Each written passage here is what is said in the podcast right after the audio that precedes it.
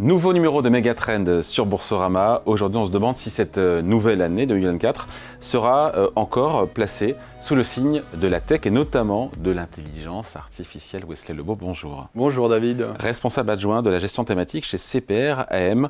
2023, ce fut l'année du choc ChatGPT, ça on l'a tous vu et compris. On peut dire qu'il y aura un avant, enfin qu'il y a eu un avant et un après, d'un point de vue à la fois business et peut-être boursier aussi autour de ChatGPT et de l'IA en 2023. Alors, lorsqu'on revient sur l'année 2023, effectivement, on a vu une forte pénétration et l'accélération de ChatGPT, de l'AI générative. Il faut quand même se remémorer que l'IA existe depuis plusieurs années. Et en 2023, on a eu ce point d'inflexion qui a été marqué par le nombre d'utilisateurs. Très rapidement, OpenAI a eu plus de 200 millions d'utilisateurs mensuels. Et ensuite, au milieu de l'année, c'est la forte accélération sur les demandes de puces pour des cartes graphiques qui vont alimenter tous ces modèles d'intelligence artificielle à travers tout le monde, aux US, en Chine et en Europe. Surtout qu'on parle de ChatGPT, mais après, il y a Google qui a lancé BARD, sa propre IA générative. Tout le monde s'est lancé. Ouais.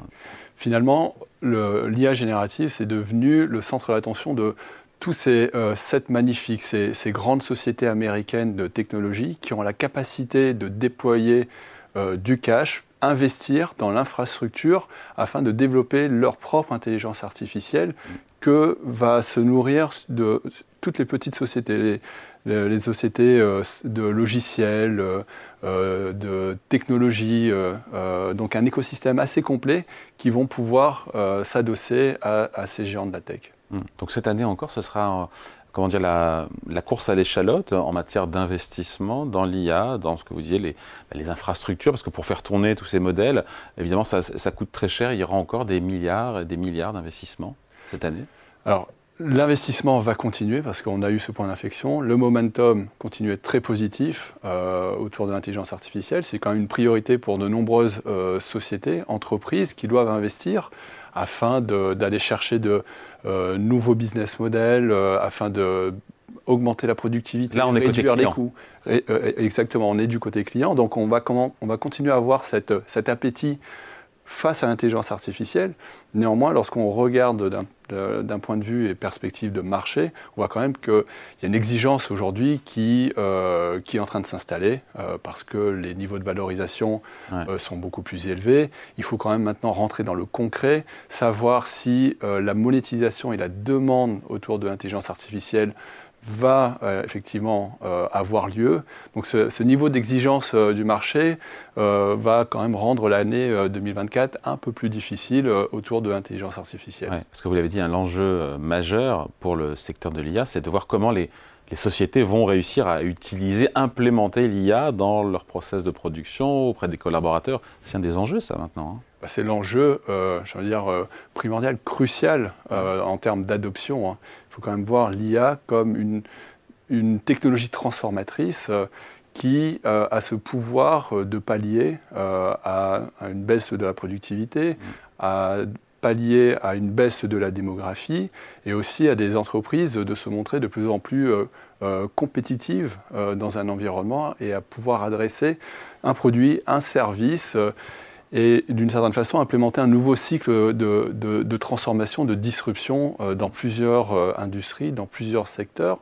Parce que ce qui est intéressant avec l'intelligence artificielle, c'est que l'IA à des fonctions sensorielles, à des fonctions cognitives, à des fonctions physiques, et va pouvoir adresser beaucoup de problématiques pour le client final.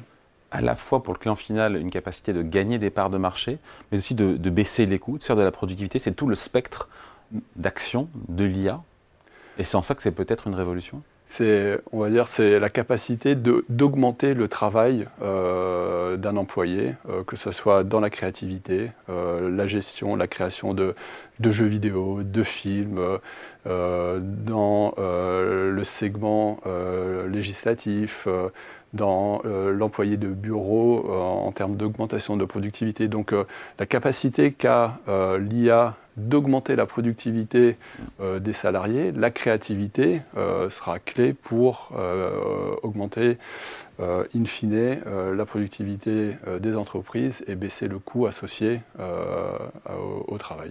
Après, il faudra monétiser cette IA qui coûte cher pour les entreprises. Comment elles peuvent s'y prendre? Est-ce que c'est assuré qu'elles pourront monétiser tout ça? Alors l'enjeu, c'est de pouvoir adresser les gains de productivité face aux coûts supplémentaires liés à l'intelligence artificielle. Il faut que l'entreprise s'y retrouve et on va avoir des cycles d'adoption, parce que ça va toucher des petits groupes, voir comment dans l'entreprise l'IA est acceptée, comment l'entreprise peut déployer ensuite l'IA à plus grande échelle, afin de garantir toujours cette équation augmentation de la productivité qui permet d'absorber le coût supplémentaire. Donc 2024, je m'avance un petit peu, on finit là-dessus, c'est un peu un moment de vérité pour l'IA, parce que on en attend beaucoup, mais voilà, le stade de l'adoption, c'est maintenant dans les prochains trimestres, et donc c'est maintenant que tout va se jouer. C'est surtout du B2B, évidemment. Hein, mais c'est beaucoup du B2B, et ça va être aussi l'année où on va pouvoir avoir de nouveaux joyaux qui vont émerger, qui ont les compétences, qui ont l'expertise, et qui vont aller chercher un peu ce dernier kilomètre dans la relation client, la capacité de monétiser avec des produits ou des services qui n'ont pas encore vu le jour et qui vont commencer à être monétisés, à pénétrer dans les différents marchés tout au long de l'année. Donc on parlera encore beaucoup d'IA cette année en 2024. Après, on peut finir là-dessus aussi en se disant que d'un point de vue boursier, les valorisations ont beaucoup augmenté sur ces valeurs-là. Il reste des opportunités? Je pense qu'il reste des opportunités, mais l'exécution, la pénétration va être clé afin de soutenir ce niveau de valorisation. On a besoin de voir une accélération des revenus, une accélération des bénéfices par action, afin que le secteur continue à performer. Allez, merci à vous Wesley Lebeau, merci. Merci beaucoup. Et Megatrend revient dans 2 semaines sur Boursorama.